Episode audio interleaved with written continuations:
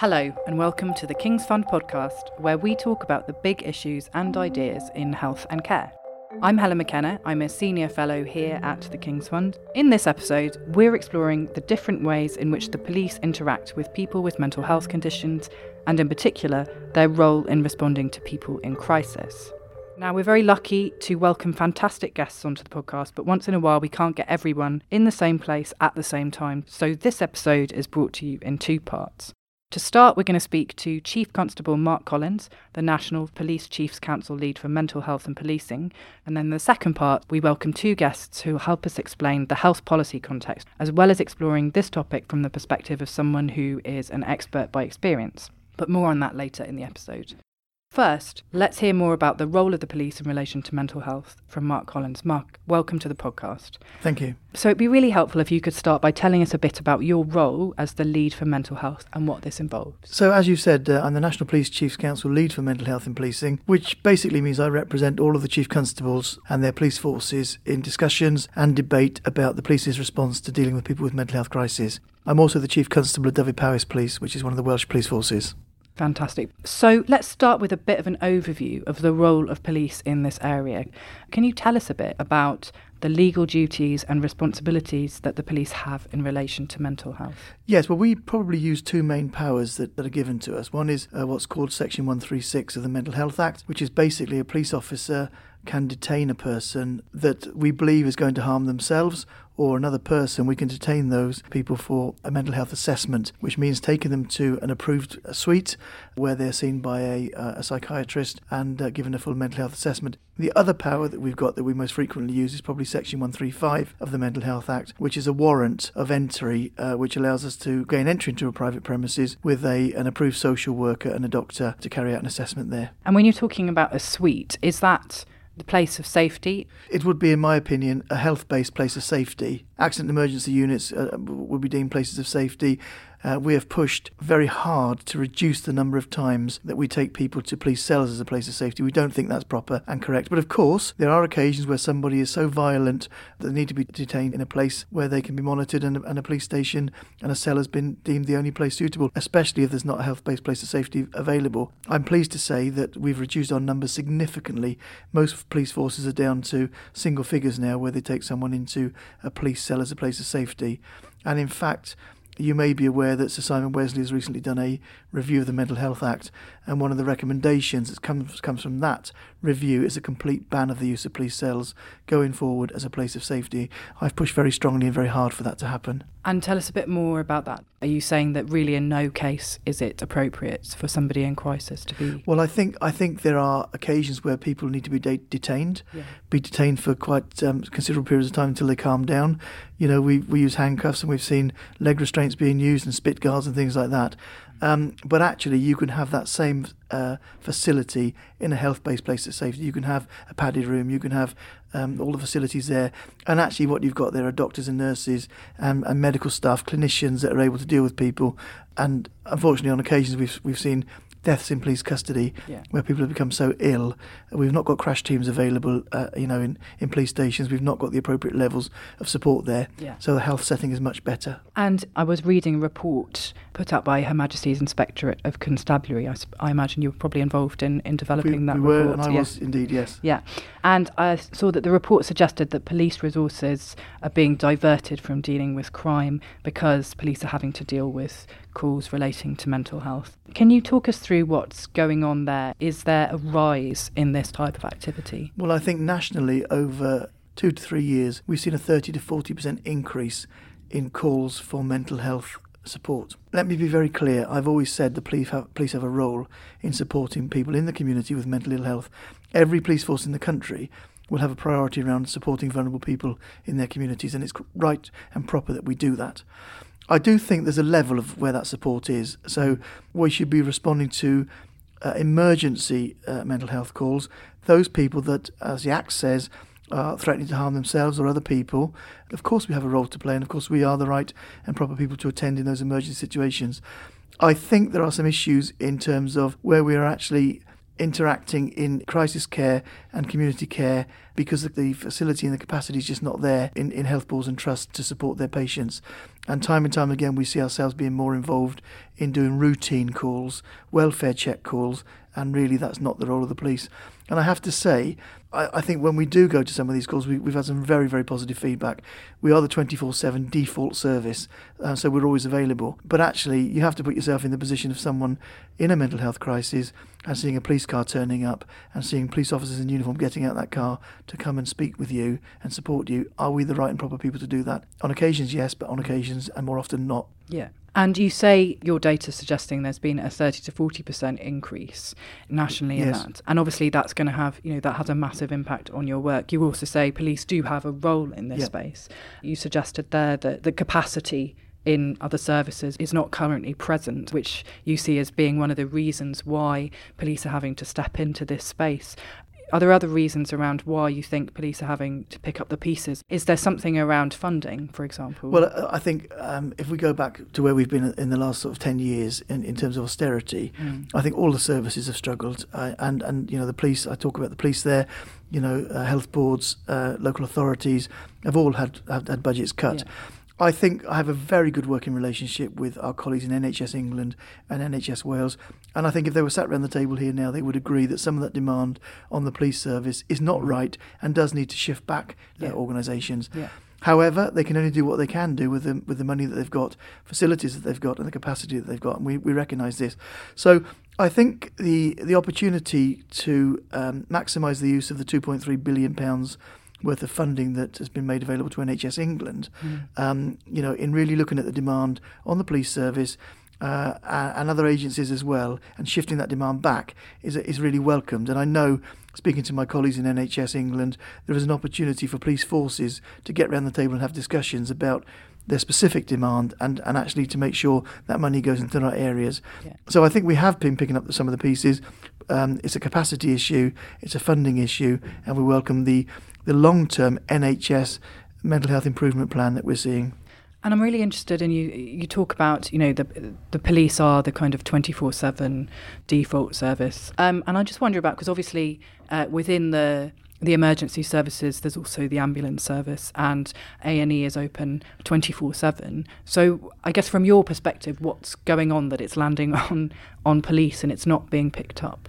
Well, I think I think again it goes back to the provision you've got in each of the health board areas for crisis care and community care. So very often, someone in crisis will call their crisis care team or community care team and be told we've not got the you know the the numbers Yeah. people to come and see you. Call the police. So Yeah. that happens. The other thing, of course, is in relation to ambulances. We know the ambulance service has been stretched as well Yeah. in terms of of its uh, targets and its figures. So very often, at any given time, every police force in this country will be involved in taking people with mental health problems to uh, places of safety for an assessment. Very often, certainly in my own force area, that can be a 120 mile round trip, and Wow. it can mean my office is sat with with um, patients for sometimes 10, 12 hours waiting for an assessment to take place. Now that takes officers from the front line dealing with crime investigations, crime prevention, Yeah. and being visible in our communities, which is what the public want. Yeah. Uh, but one of the other big issues that we find ourselves um, contending with is people coming into police custody for minor offences, Yeah. criminal assault, um, criminal damage, public order offences, things like that. And once they're in custody, they're then deemed to be unwell. Mm-hmm. So we finish with the criminal aspect.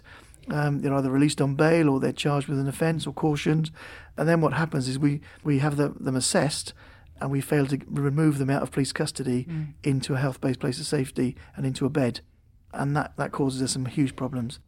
Across the UK, about four and a half thousand times a year. And the huge problems being the the kind of experience and outcomes for those people. Well, the experience is that they're kept in a police cell Yeah. until a bed is made available Yeah. for them or found to be available for them. Yeah. So at a, po- a certain point in time, uh, we are, as police as a police service, keeping them unlawfully in custody whilst we're waiting for a bed. My officers uh, and medical staff contained within custody units will monitor and support that individual, waiting for that bed to be made available. But on some occasions, that can be five, six days. And whilst we welcome the NHS long term plan to you know, change mental health provision, uh, inpatient beds is something that probably won't be where it needs to be until about 2023, mm. 2024. So that is a huge issue for us. Yeah, there's a question about what gets done in the interim. Yeah, indeed.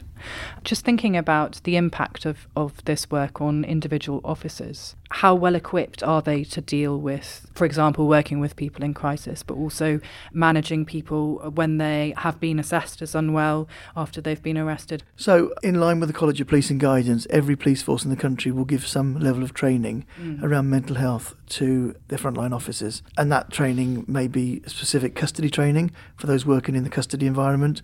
In, in terms of frontline policing, there'll be training for frontline responders. And we haven't touched upon it yet, but every police force area in the country has some form of mental health street triage. Yeah. And that triage could be either some um, a mental health nurse based in the control room or a mental health nurse or worker going out with a police officer in a vehicle to respond to calls or a bit of a hybrid situation where you do a bit of both. And those staff working specifically on triage will have a, a more enhanced level of training again to work alongside the mental health workers and, and nurses.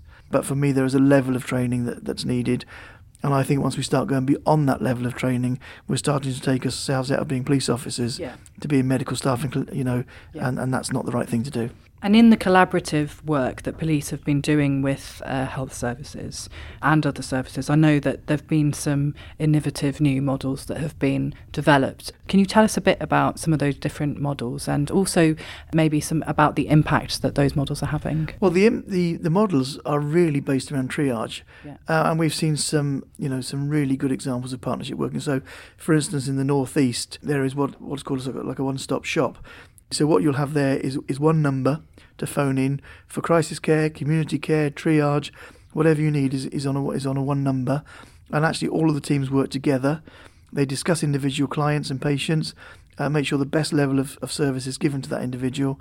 So that for me is is almost like a Rolls Royce model, mm-hmm. if you like.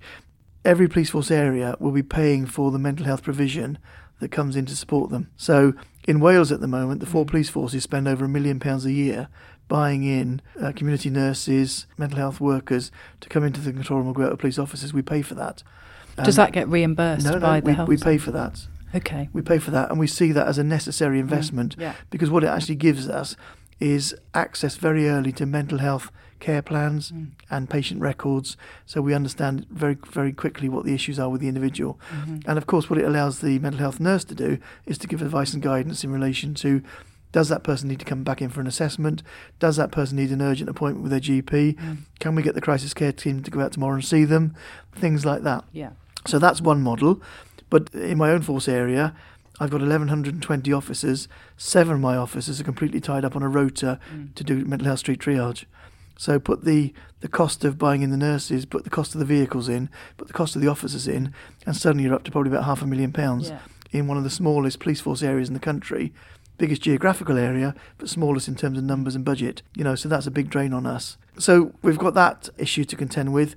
I think triage was set up almost as an insurance policy to police forces and services to make sure we had access to these health records, we had access to, to mental health colleagues. Where I think the model is working very well is where we're starting to see what I would call crisis care cafes, sanctuary cafes in our communities, usually run 24 7 uh, usually made up of mental health qualified nurses, ex service users, mm-hmm. vo- the voluntary sector, uh, because not everyone, of course, w- that we come into contact with needs a 136 assessment. Mm-hmm. Many people just need to be signposted to a service that they need to sit down, have a cup of tea, yeah. uh, have a conversation with someone to really understand what their issues are. They're, they're anxious, uh, they've, got some, they've got some issues, but actually that doesn't need an inpatient bed and an ongoing treatment, it just needs some support. And in terms of those different models, are they being evaluated in terms of developing an evidence base to understand what works? so we started work? to do some evaluation around triage. I mean, triage is not the preferred option for everyone. Yeah. I think triage is seen as a stopgap. And I think with the rollout of mental health, you know, transforming mental health services, we need to get into a place where we don't need triage anymore that we've got those mental health workers back in crisis care teams, community care teams, doing the job that they should be doing, and we've got cops back on the beat, supporting our communities and, and being visible in our communities and um, detecting crime. And so that's the ideal scenario from is, a police yeah. perspective. Yeah, yeah, definitely. Well, thank you so much, Chief Constable Mark Collins, thank for you. joining us. It's been really interesting and very helpful to thank hear. Thank you very much indeed. Thank you. So, we had a really helpful overview there from Mark about how things are working in this area from a policing perspective. Now, I want to explore this from a health policy and practice perspective, and also, really importantly, from the perspective of someone who has been in crisis in the past and received support from the police and other services. So, I'm delighted to welcome to the podcast Sarah Hughes, who's the Chief Executive of Centre for Mental Health, and Marsha McAdam an expert by experience and co chair of the Greater Manchester Personality Disorder Strategy Group. Sarah, I'm going to come to you first. Could you introduce yourself and tell us a bit about your background and interest in this area? Yeah, sure. Yeah, I'm Sarah and I'm Chief Exec of the Centre for Mental Health. I've worked in the voluntary sector for quite a long time, and mental health for about 28 years. And previous to my current role, I worked in Cambridge and Peterborough, which is quite a, a famous site now for developing a huge amount of innovation, especially in, in crisis care, actually. Mm-hmm. I originally tra- trained as a social worker, but have done all sorts of different things since then. But social work values are still very much how I see the world. Thank you and welcome. And Marsha, could you also introduce yourself and tell us a bit about your interest in this topic? So, my name is Marsha McAdam, and I have borderline personality disorder, otherwise known as emotional unstable personality disorder. After receiving life changing therapy called mentalization based therapy, it completely transformed my life. However, before that, most weekends I was in A&E or being picked up by the police through self-harming in one way or absconding. And the last time I'd crisis dealing specifically with the police was about six or seven years ago. I'm really glad to hear that things have improved a little bit in recent years and great to have you here. Thank you. Sarah, before we go into the specifics of policing and mental health, I just wanted to start with a broad question about how things are in the sector at the minute. What are you seeing in your role at the Centre for Mental Health and your interactions with people working in the sector? I mean, I think there's there's no doubt that mental health is both in the political priority in in a way that it has never been in my lifetime. I think it's in the mind of society in a way that it also hasn't been in my lifetime. So the government have made huge promises around investment for the NHS long-term plan, you know, carrying on from the 5-year forward view, particularly focusing on huge investment into crisis. That's um, the good news. So but... that's the good news, but anyone who knows me will know that there is sadly a but and and the but really is that whilst there has been huge innovation around the country for crisis crisis care, particularly. And, and yeah. I think as we're talking about that, in our perspective from the Centre for Mental Health, we're very clear that health intervention is only one part of the of the puzzle, and that people actually only ever get to health when they've explored every other avenue for help. And if all of the other things aren't in place, then people are going to be getting into crisis more frequently. The revolving door kind of syndrome is going to carry on. Yeah. We want to see social care, housing, communities, welfare benefits, all of those things being considered at the same level as, as health, we can provide the best clinical intervention in the world, which I do think we do on many occasions. Yeah. But if you're sending somebody home from that best treatment to a, you know, unstable housing yeah. and, and, you know, no money and, you know, poor relationship or addiction issues, then that excellent treatment is not going to have the long term impact we need to see. So, we heard earlier in the episode from Chief Constable Mark Collins, and he told us about how the police are often the first responders when it comes to providing support to people in crisis. Recently, there have been reports published that suggest that police are finding themselves spending more and more of their time responding to people experiencing a mental health crisis. Sarah, starting with you, why do you think it's ending up with police mm. shouldering more of the responsibility here? Yes, I mean, I think it's true that certainly the police are having to deal with more and more complicated issues every day relating to, to mental illness. And that's often, I think, because the system hasn't been geared up until very recently to deal with people in crisis in yeah. the way that we need people to be supported at that very difficult time.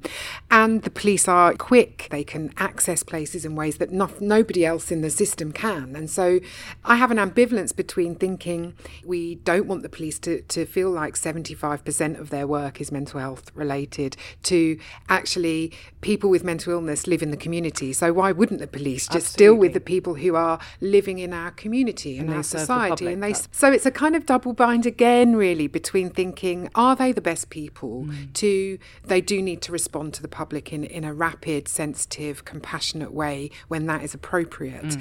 In recent times, I wouldn't have said this a decade ago, I have to say, but in recent times, I've seen police respond in quite extraordinarily compassionate ways, and I've worked very closely with them and, and been quite inspired and felt humbled by their compassion and really wanting to do the right thing. And you have a conversation with most police officers, and they will say that they are equally troubled when they arrive to somebody and realise that that person's in crisis because they're not getting the help they need. And Marsha, just coming to you, does that chime with your experience of your interactions with, with the police on the occasions that you have? yeah, there would sometimes be the good cop and the bad cop. I think the last time that I was taken to A&E by the police, and I think they had to blue light it because there was no ambulance that came. Mm-hmm. But I was really distressed, and the police came in the front door, and then some came in back door, um, and one of them had a taser. Luckily, my son was there, and sort of everything was fine. So that was really, really scary. Mm.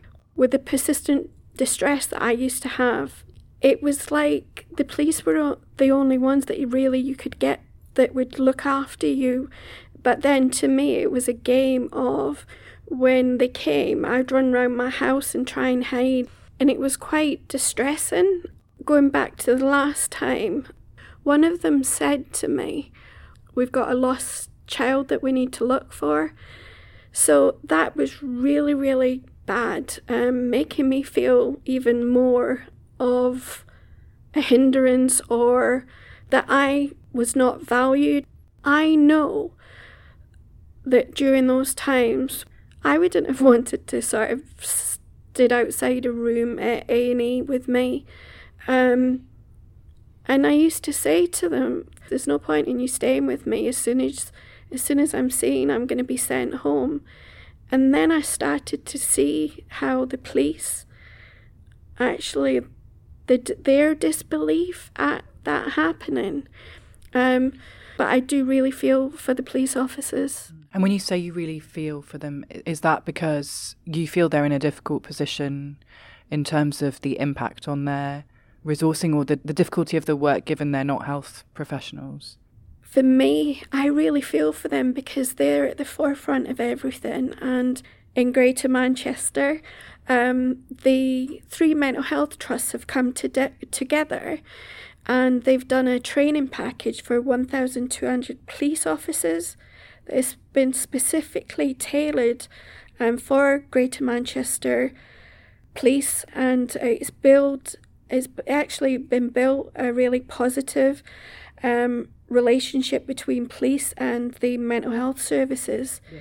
And I think to me that feels right. It feels like the police officers are actually being taken care of. Okay, so you really see a need for for the police to also um, get support with this work.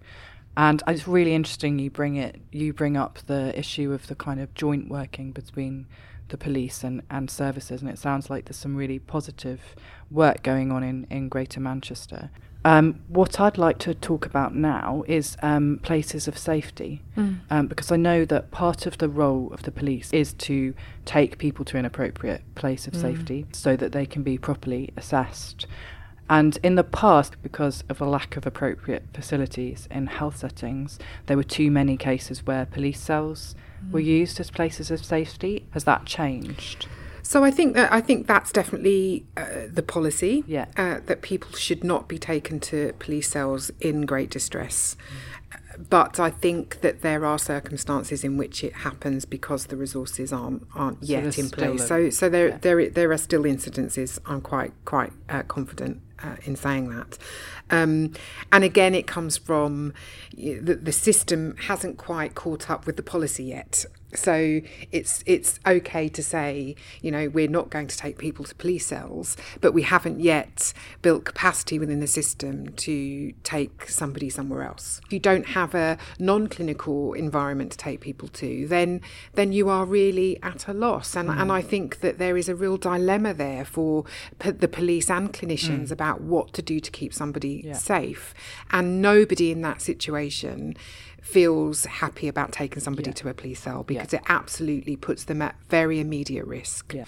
So from from our perspective, the investment that the NHS long-term plan provides for crisis services one of the real brilliant opportunities that that affords us is to create more places of safety and Yeah. those places of safety can be you know actually building capacity in hospitals Mm-hmm. for one or two spaces but but also really develop non-clinical spaces that people can be taken to as long as that they are not at immediate risk and you know perhaps haven't overdosed and don't need a clinical intervention but actually are in such great distress that they would really benefit from being in a you know a supportive compassionate non-threatening environment. And and that's what the NHS long-term plan is offering us the opportunity to develop those around the country. And the point that Marsha makes around the mental health of our police force is an absolutely critical one which we must not underestimate. And I do think that that affects how the system works. I think it actually affects uh, police officers ability to then deal with situations well. And you know when you go to the nurse you know you go to A&E with somebody who's in great crisis and A&E within 5 minutes sends them home again you know that sets up quite a difficult relationship mm. between the police and the nursing staff. So what mm. we've seen as well around the country is conflict building because both parts of the system don't have the resources to do what they really feel they would like to do and inevitably, uh, we have seen situations where you've seen police blame the nurses and the nurses blame the police, and in the middle of it is a really vulnerable person, and that's what it boils down to. Marsha. The police, two police officers were waiting with me um, on the corridor, um, and I was sitting in a wheelchair because I waiting for a long time. They brought me in the side area, and this nurse came up to me and was really nasty. I then tried to walk out, and the police officers were wrestling me. I was covered in bruises down, so I didn't get out. And the nurse was standing over me saying, You know exactly what you're doing. If you're facing that, then you start acting out and playing up. And then I used to then disappear. And then the police would had to get called. And then I. This was all because there was no stability. But you can see how those experiences, when you're in crisis, actually are trauma inducing in themselves. One of the things that I admire about Marsha is that coming out of that, being able to share with other people who've also experienced that, that one, you're not alone. And that, that sharing those stories are so important because people are still experiencing it. Actually, it's only by listening to that detail that Marsha is giving us Yeah. about that that the language that's used, the tone of voice, you know, all of those things matter as well as the millions of pounds that we're putting into the Yeah. system. So I, I just feel that we need to really kind of acknowledge that actually. And the end point has to be the the outcomes Out for the of the individuals, and that sounds like that's getting lost. And I guess at some point there needs to be a line drawn at what is the the role of police and the you know kind of reasonable amount of resource police can put into training versus the line where you become police are becoming a health professional. Well, absolutely. Uh, there is, a, and there is a really important debate to be had because we've also got the role of paramedics, and we we haven't really mentioned them, but the role of paramedics is also incredibly important. I personally have spent hours and hours outside somebody's house with the paramedics and the police with somebody who's locked in their house trying to get them help. Yeah, it sounded like me years ago. it wasn't you, but, but but you know, I mean, I mean, and and the person being in great distress, we all in great distress because you know, really not knowing uh, uh, what to do, yeah. and and also actually the paramedics, you know, feeling like they had to go. It was them that called the police because they thought she's she's taken an overdose in there. We can't kick yeah. down the door, but um, our mates can. Yeah. You know, and I and I think it, it, it's a really complicated issue of you know, do they have enough training mm. to deal with the complexity that they're facing in society today? Yeah. And I think I would argue that they probably don't. It's not just about mental health. I would say addiction, yeah. working with older people, children. I, the, the, the list is endless, really. And I think that that's that's a real dilemma for the police that I appreciate and respect and understand. But then we have got the public, and the public's needs are changing. Yeah. And therefore, our psychological framework for what we think the police should do, the paramedics do, the health professionals to do, the teachers should do, has to change. Yeah. And that's that's going to be the next big debate across the piece. That it's not about keeping people's traditional roles traditional but actually thinking, what do the public need today with all of the changing yeah. faces that we're seeing? And actually, there needs to be a kind of paradigm shift in terms of how we look at. We really understand the needs Absolutely. of the public and then develop services that are tailored to respond to those needs. Absolutely. I've been on the the mental health conference circuit for the last four or so years. Yeah.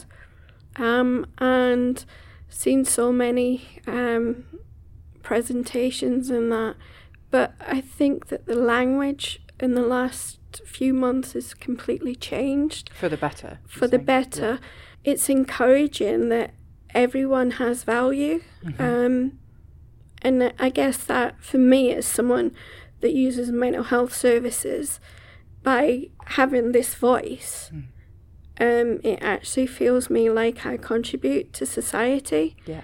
And I want others to feel that too, but it be done in a safe way yeah. and not just a tokenistic way. Yeah. Um, but really get those voices. Mm-hmm.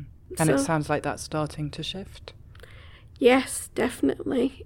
And um, when we spoke to Mark earlier, he said that in his view it was essential that essential from a policing perspective that some of the extra money or new money that's going into mental health services gets invested in services that support people in crisis, such as crisis resolution services. And and I just wondered, Sarah, are you optimistic that that is going to happen? I know there's the there's the mental health forward view, but and the long term plan? Uh, I, I, absolutely do feel confident in that that's going to happen. So, we, you know, the long term plan outlines very clearly the, mm. the, the, commitment to crisis services over the uh, over uh, you know over the course of the coming years, 23, 24. What we expect to see by then is a huge amount of money.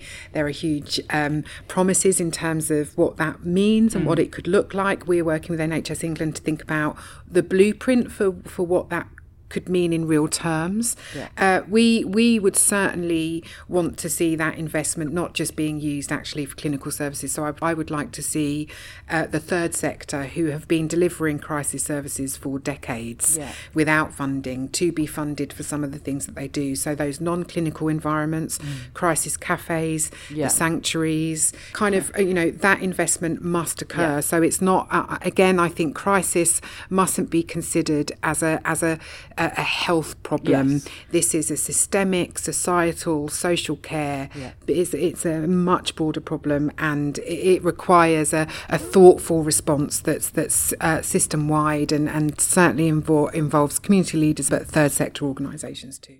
So, in a sentence from each of you, where do you hope we are in, say, five years' time when it comes to this? What do you hope to see?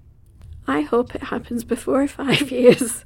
Um, Good challenge. I yeah. hope that um, instead of talking, let's really get down and doing it because we've been talking about it for too long and people are losing their lives. Thank you. I think I would echo that, but I would also say that whilst I would like to see nationwide effective crisis services and you know effective sustainable mental health services, I would also like to to see in parallel that we are also dealing with the systemic um, inequality issues that that really impact on on people's ability to live well good, happy lives. And so, mm. you know, I would like us in, in a double track way to be thinking about housing, to be thinking yeah. about poverty, to be thinking about exclusion, to be thinking about all of those things too, because actually, you know, again, having the best crisis care in the world, um, you know, will only deal with one part of the problem. And, yeah, and, and, and it's picking up the pieces. Yeah, uh, it's, it's you know actually it's, these stuff this stuff starts a long way back. Absolutely. So so for me, it's a, it's a broad church of, yeah. of things that we need to think about. Well, thank you so much to both of you, Marsha McAdam and Sarah Hughes. It's been a pleasure to talk to you both today. Thank you. Thank you. Thank you. Well, that's it from us. If you've been affected by any of the issues raised in this podcast, we've included information about organisations that can offer advice and support in the show notes, which can be found on our website, which is www.kingsfund.org.uk forward slash podcast. If you enjoyed this episode, please subscribe, rate, and review us on Apple Podcasts. And if you have feedback or ideas for topics you'd like to hear covered in future episodes, then please get in touch, either on Twitter at the King's Fund or my account at Helen McKenna. We hope you can join us next time.